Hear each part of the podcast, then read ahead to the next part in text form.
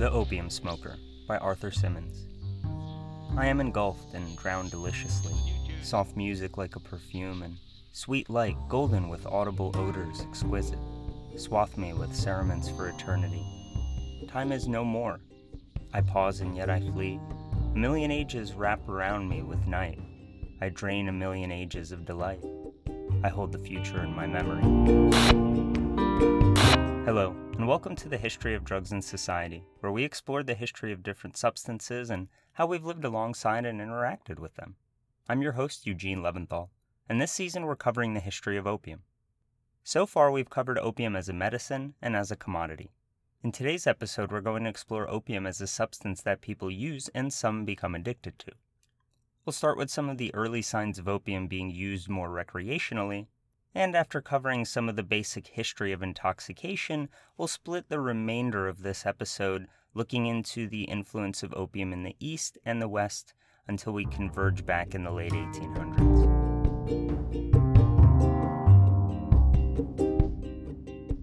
I think it's important to start this part with a bit of an overview of what I mean by addiction and by drug. For a general definition of the latter, let's take the Wikipedia one. A drug is any substance that causes a change in an organism's physiology or psychology when consumed. If we take such a wide definition of drugs without ascribing current legal or moralistic definitions, many substances would fit under this definition. Aside from the more obvious tobacco and alcohol, caffeine and sugar, for example, would most likely be considered drugs. So, what makes a drug a drug? Sure, the potential dangers of certain substances over others have been known for a long time. Conversely, up until the 1700s or so, there were no major pushes to try and make substances like opium illegal for the majority of the time that people have been living alongside and using it. As we'll discuss today, the beginnings of laws against drugs had components relating to social change, including racial ones. For some more color, you can turn to bonus episode 1 with Caroline Acker, where we discuss what was happening in the late 18 early 1900s in the US, setting the stage for prohibition as well as how drug policy and medicinal changes were evolving at the time. Also, the most recent episode, bonus 7 with Nydia Olvera, covered the beginnings of prohibition in Mexico. These episodes also talked about some of the changes of the views of addiction which also had some very moralistic components in terms of how it was being perceived. Jumping to a modern definition, according to SAMHSA, Substance Abuse and Mental Health Services Administration, quote, substance use disorder occur when the recurrent use of alcohol and or drugs causes clinically significant impairment, including mental problems, disability, and failure to meet major responsibilities at work, school, or home. So, by that definition, addiction does not seem to be predicated on a specific substance as much as it is based on the fact of how much is your life being impaired by the usage of an individual. Addiction is a very loaded term. General perceptions of users frequently differ from their realities. This is strongly tied to the deeply moralistic beginnings of prohibition in the US and the idea that those seeking deviant behavior might have something wrong with them that could be fixed, or at least that was one view. Yet the factors around substance use and abuse are deeply complex and embedded as much in social questions and a person's environment as anything else. I'm going to try to bring a guest on in the future to delve more deeply into this, but in the meantime, let's jump to the history. Around the time when trade was in its early stages, such as at La Marmotta, beer was getting brewed for the first time in Assyria, as beer, opium, and cannabis would spread across the world slowly, so would intoxication. If you think back on the first episodes of the season, you might remember that even as opium's use as a medicine and as a commodity grew, there weren't any signs pointing to large scale addiction being a problem, despite the introduction of intoxication. As intoxication became a more available option, knowledge of overdose would spread as well. The writings of Dioscorides and others show that trade routes were more stable and that the knowledge of opium's use was pretty well known. The knowledge of both opium's benefits and dangers were shared amongst the Greeks, Egyptians, Romans, and others at the time. Rome specifically brought us the example of one of the first famous heavy users in Marcus Aurelius, who received opium as part of his regular medicines. When Aurelius was not getting any opium during one of his campaigns, signs of what we now know of as withdrawal were noted. Given the social status of Aurelius's doctor, opium ended up being a popular medicine in Rome, though I couldn't find signs of wider spread usage in Rome. Jumping over to China, we see another example of long standing medical usage without major signs of addiction. The theme of balance and restraint was quite common, which helped moderate the usage. And so the main aspect of humanity's relationship with opium through the 1400s really was predominantly medicinal. Trade and commerce were overall still smaller, given that they were relatively limited maritime trade. That began to change once Portugal and Castile took to the oceans and divided the world in the late 1400s. As the medicinal and the commodity markets came together, which coincided with the European push into Asia, they laid the grounds for modern capitalism being inextricably linked with colonialism. One example is how the role of opium evolved to become a much more oppressive one. Recreational drug use was starting to change as well. A term for recreational drug was mentioned for the first time in the 14th century. We can turn to Marco Polo for another example of recreational usage. He spoke of a story where a ruler of a small Shiite sect would drug boys who would fall asleep and get woken up by singing damsels.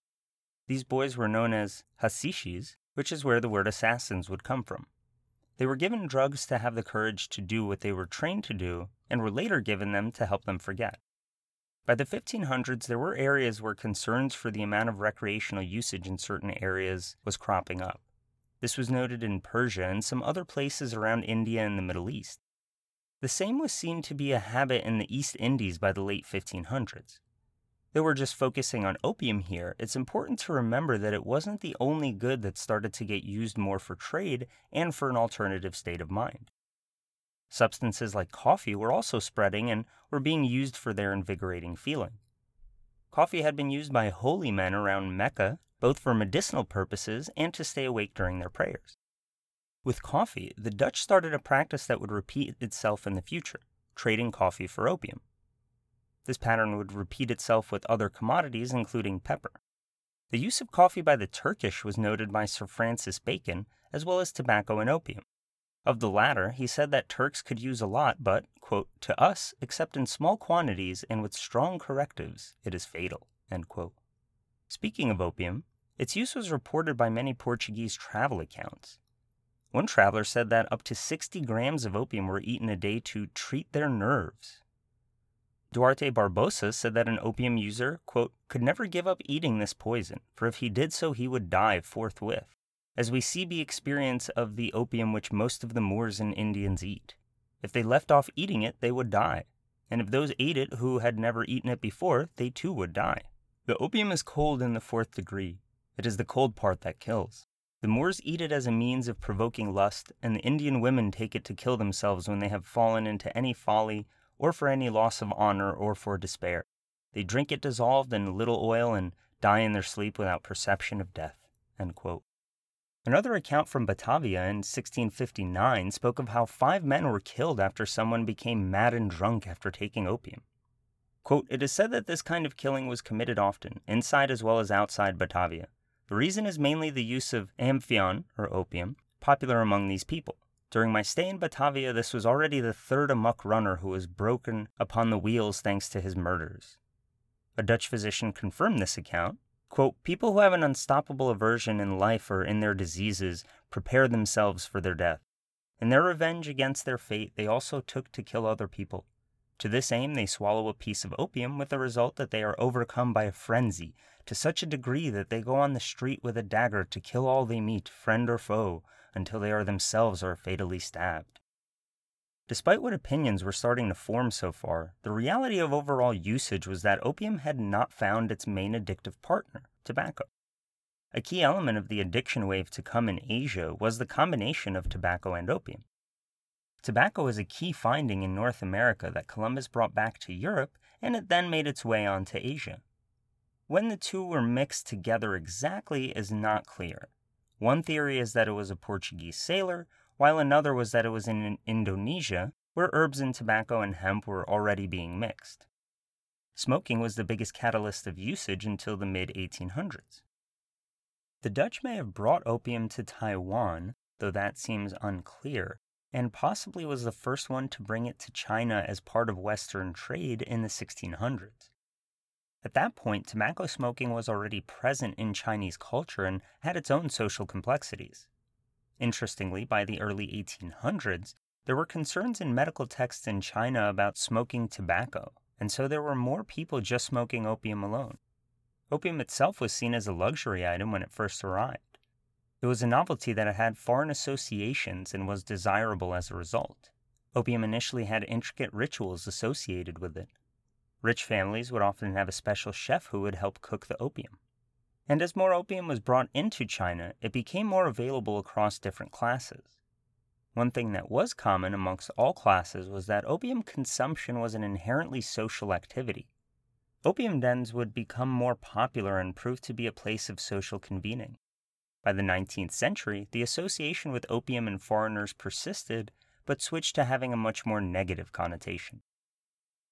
I'll be upfront that this is not going to be a comprehensive history of the rise of opium usage in China, in order to do that, we'd have to go into a lot more of the general history and how things in China were changing as the Ming Dynasty was ending and the Qing Dynasty was starting its 120 plus year rule.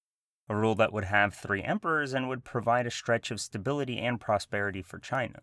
If you want to learn some more about this time period, check out the China History podcast, episodes 31 through 34, on the Ming Dynasty and 35 through 41 on the Qing Dynasty or you can just read Imperial Twilight by Stephen Wright, which is what mainly informed this part of the episode. As mentioned, the favorable circumstances in China would lead to an explosion of population during the reign of Emperor Qianlong. Between the 1740s and the 1790s, the population doubled, reaching between 300 and 400 million in 1794. In case you're wondering, that was about a third of the world's population at the time. As the popularity of smoking opium started increasing, even before this specific population explosion took place, the government failed to reel in opium usage. The edict in 1729 supposedly came about due to an overdose of the emperor's son. As the population started to increase, some challenges started to present themselves. For one, government taxes would not grow in line with the population growth. This seems counterintuitive given how we're taxed today, but at the time the Chinese government had in place a system of land taxes. This meant regardless of whether there were two, four, twenty people living in one home, the same tax was paid. This placed greater importance on the tax revenue from foreign trade coming in from Canton. Some problems started arising in relation to the civil appointment exam system.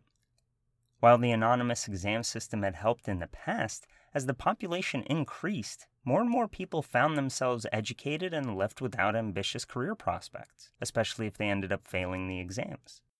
Many of those who held the desired roles would demand bribes to get jobs, as well as for, well, just about anything. When the White Lotus Rebellion would start later in the century, some officials were pocketing funds from Beijing that were meant to pay the salaries that made up army members, as well as taking the money meant to go to the families of those who died putting down the rebellions. So, yeah, corruption was very rife. And when speaking of corruption in China at this time, it's important to mention He Shen. And again, as always, apologies for butchering names. He was a Manchu courier who found the good graces of the emperor.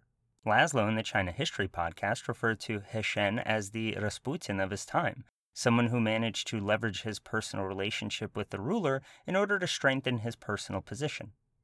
He was tremendously corrupt and managed the flow of information to the emperor and spoke on the emperor's behalf, especially as he was aging. As the 18th century went on, the Qing dynasty's western frontiers became a focal point of imperial efforts. The modern China that you might see on a map today was effectively shaped around this time. Given the variety of changes that were taking place, enforcing any opium edicts proved futile throughout the century. In addition to these changes taking place in the second half of the 1700s in China, the British were also extending their reach and control in the region through the British East India Company. Before 1757, the UK and, in turn, the US received the bulk of their opium from Turkey and some from Iran and Egypt. The Battle of Plassey and the beginnings of the British monopoly of opium was really just starting to take hold at this point. Granted, the growing supply from India would mainly go to China and other Asian countries. One thing I didn't mention about Robert Clive in the previous episode was his own opium usage. He himself heavily used the substance, and it contributed to some of his own health issues and his ultimate overdose. I do want to remind you that the increased opium usage that is being seen in China in the 17 to 1800s is not only happening there, though it's happening at a greater rate than in other places.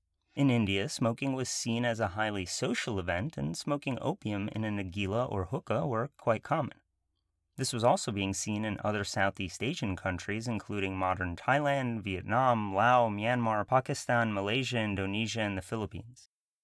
Coming back to China, it was really the main consumption market in the region and the world overall.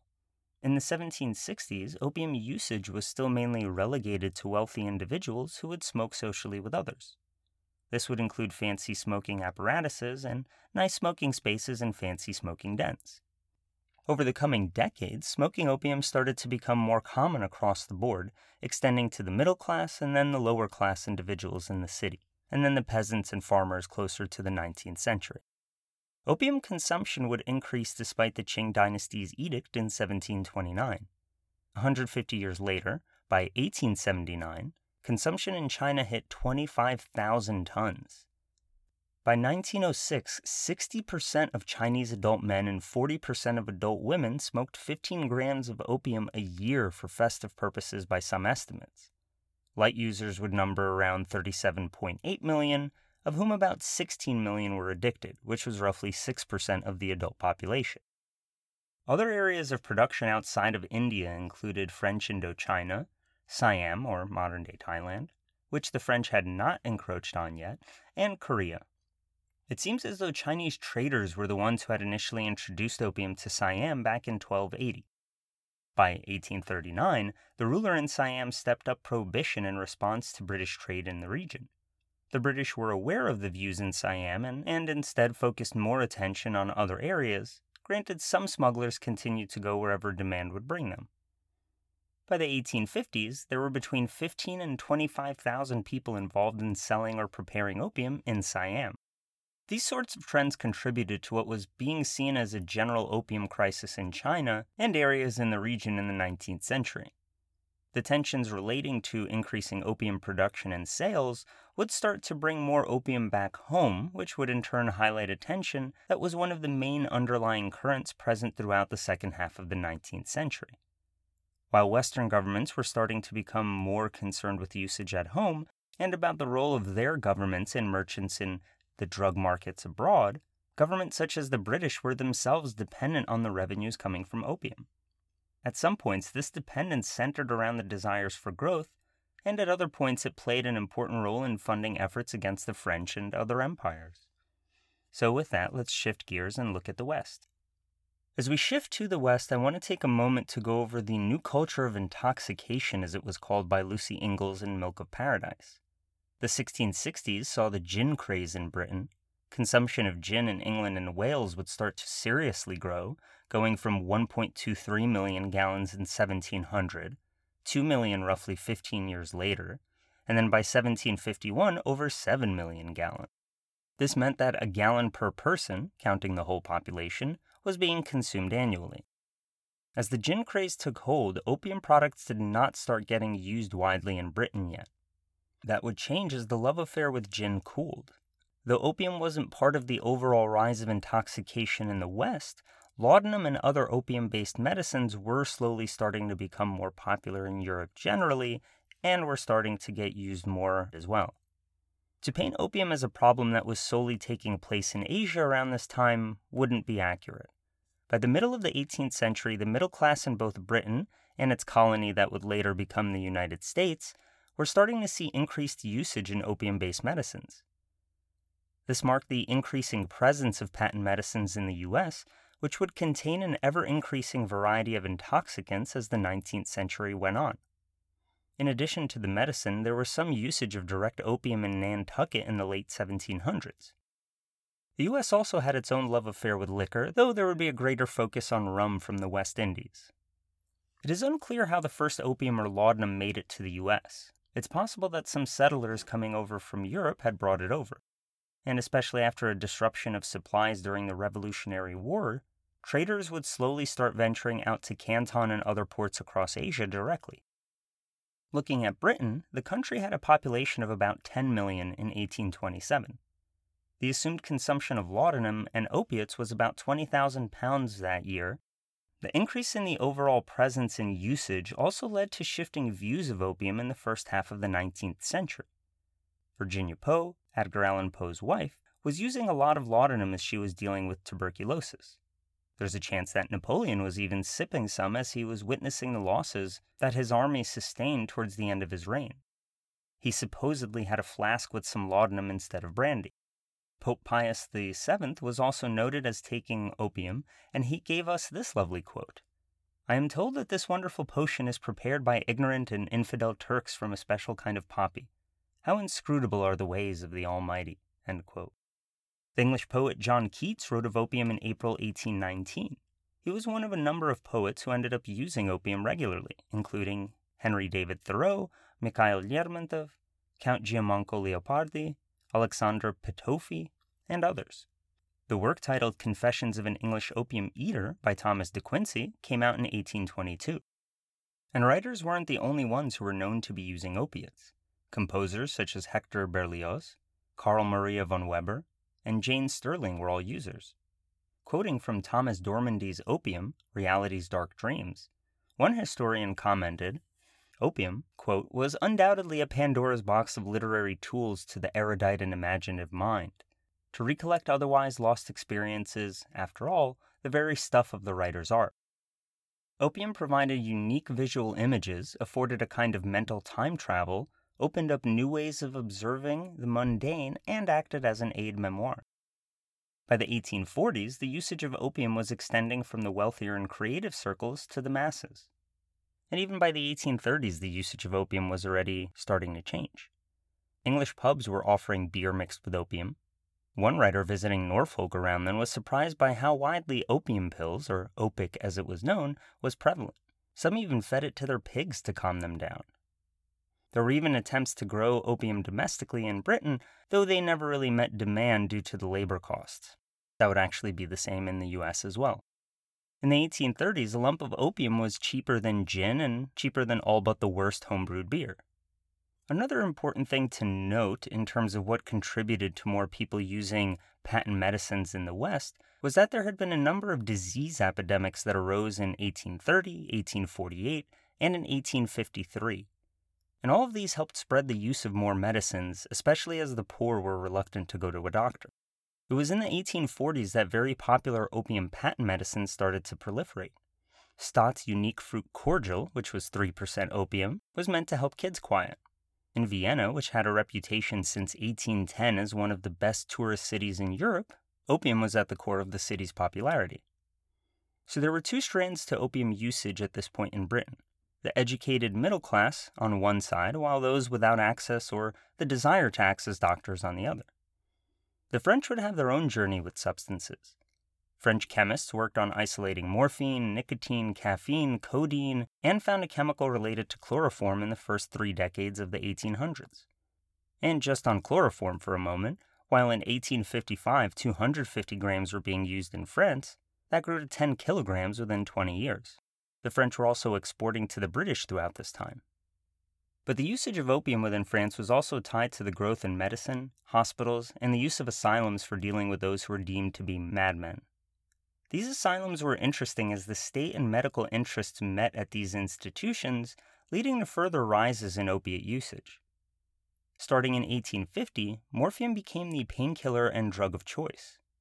As morphism, or morphomania, or whatever you want to call the addiction to morphine, rose, the doctors responsible for much of its usage tried curing the addiction with cocaine and heroin, which obviously turned out perfectly.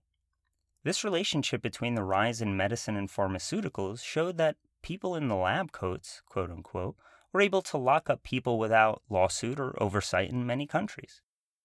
From 1827 to 1857, the vast majority of opium came from Turkey, with a bit from Egypt. By 1870, more of the supply was coming from China, Persia, Egypt, France, and some others. Over 70% was still coming from Turkey in these years, and there are some years, such as 1895, where that number would go as high as 95%. But opium from other places was starting to make its way to the West more often. Quick aside on morphine. In short, morphine was synthesized in the early 1800s, hypodermic needles were invented in the mid 1800s, and heroin in the late 1800s. We'll talk about this more in the next episode, but the important part to know is that some of the reaction against opium was in response to morphism, as the morphine problem was referred to. As just mentioned, an important tool in the rise of morphine was the hypodermic needle, which was invented in 1853. As with opium itself, morphine was very linked to pain management. Initially, consumer self injection was allowed, though the views on that changed after roughly 20 years. A lack of proper sterilization led to issues for some self injectors. Morphine made it seem as though freedom from pain might be possible. That freedom, however, came with its own price, which was noted by the person who first isolated the molecule. Issues with usage would increase throughout the 19th century. I've mentioned earlier that there was a general split between the nature of usage in the East and the West, with smoking being more popular in the former and medicines in the latter. If we fast forward for a moment, we'll see that between 1892 and 1901, morphine imports into Shanghai increased from 450 kilograms to over 3 tons. One important use for analgesics, at least in the eyes of governments, is to help soldiers during times of war. The Civil War in the US was timed such that morphine was much appreciated by those who needed help managing the pain of their injuries. Due to the overall differences in medicine, Soldiers in the Civil War were eight times more likely to die from wounds than soldiers in World War II, and they were 10 times more likely to die of disease. 2% of the male population died in the war, with more than half dying from disease while in a hospital or in a prison. All of this meant that opium powder was used widely throughout the war, at least when it was available. The Confederate Army had a tougher time sourcing such medicines and were relegated to smuggling. To get a sense of the overall usage during the war, in 1865 the Union issued 10 million opium pills and 2.8 million ounces of other opiates. Morphine usage after the war was referred to as the Army disease. While the exact levels of addiction are contested, there are some reasons to believe that there may have been an increase after the war, at least temporarily. The rise of addiction really rose as we got close to 1900. According to David Courtwright, the rate of opium addiction in the 1890s reached 4.6 per 1,000. To really understand the changing nature of opium usage, the last part of this episode will explore how the arrival of Chinese laborers played into opium usage in the US, and more importantly, the beginnings of prohibition. By the second half of the 19th century, the population of the US had changed dramatically. Slavery had been abolished, Native Americans had been slaughtered from the time Westerners arrived, and the flow of European immigrants was mainly going to the East Coast at first. The gold rush would see Chinese laborers coming over to the West Coast, and Chinese labor became a more commonplace element for railroad construction as well. The use of opium by Chinese laborers was noted to have two advantages for countries such as Britain. Opium helped dull pain and help workers deal with diarrhea, dysentery, malaria, and other types of fever. Additionally, the use of opium itself boosted profits. Timothy Brook and Bob Tadashi Wakabayashi said, quote, Opium gave foreign powers the financial wherewithal to make colonial empire building feasible. End quote. At the same time, empire building on the part of European colonizers made large scale opium production, trading, and consumption possible in of itself. So not only was the opium trade crucial to the European countries in Asia, but it also linked to the Chinese laborers who moved across the world. So let's jump to San Francisco. In 1849, there were 325 people of Chinese origin in the city. Ten years later, that grew to 25,000. Soon, 10% of California's population was Chinese, and opium dens sprung up in San Francisco. The Central Pacific Railroad Company of California hired 50 Chinese workers in 1865. By 1867, 90% of their workforce, roughly 12,000 workers, was Chinese. As discussed with Carolyn Acker, some of the earliest laws that focused on prohibition in the U.S. were racial in nature. In 1858, the state legislature in California tried to make it illegal for Chinese or Mongolians to come into the state, but the Supreme Court threw the case out shortly thereafter. The Angell Treaty of 1880 rewrote the agreements of trade and relations and allowed for the U.S. to suspend immigration from China. In 1882, though, the Chinese Exclusion Act was passed, which did prohibit the immigration of Chinese coming into the U.S. FYI, the Chinese Exclusion Act in some form persisted until 1943. But before the act came in, the gold rush and mining in general proved to be another source of employment for the Chinese laborers coming over. The employment came with the presence of opium. One example comes from Deadwood in South Dakota, which was established at the end of the gold rush. In 1880, there was a small Chinese community making up 116 of the total 5,000 miners. That number might have been higher, possibly closer to 400, but that's hard to determine definitively. Opium was sold through the theater, where a pipe of opium would cost 20 cents, and a dollar would fetch as much as the customer wanted before falling asleep. When it came to early prohibition, aside from immigration, medicine and pharmaceuticals were the other main focus for regulation.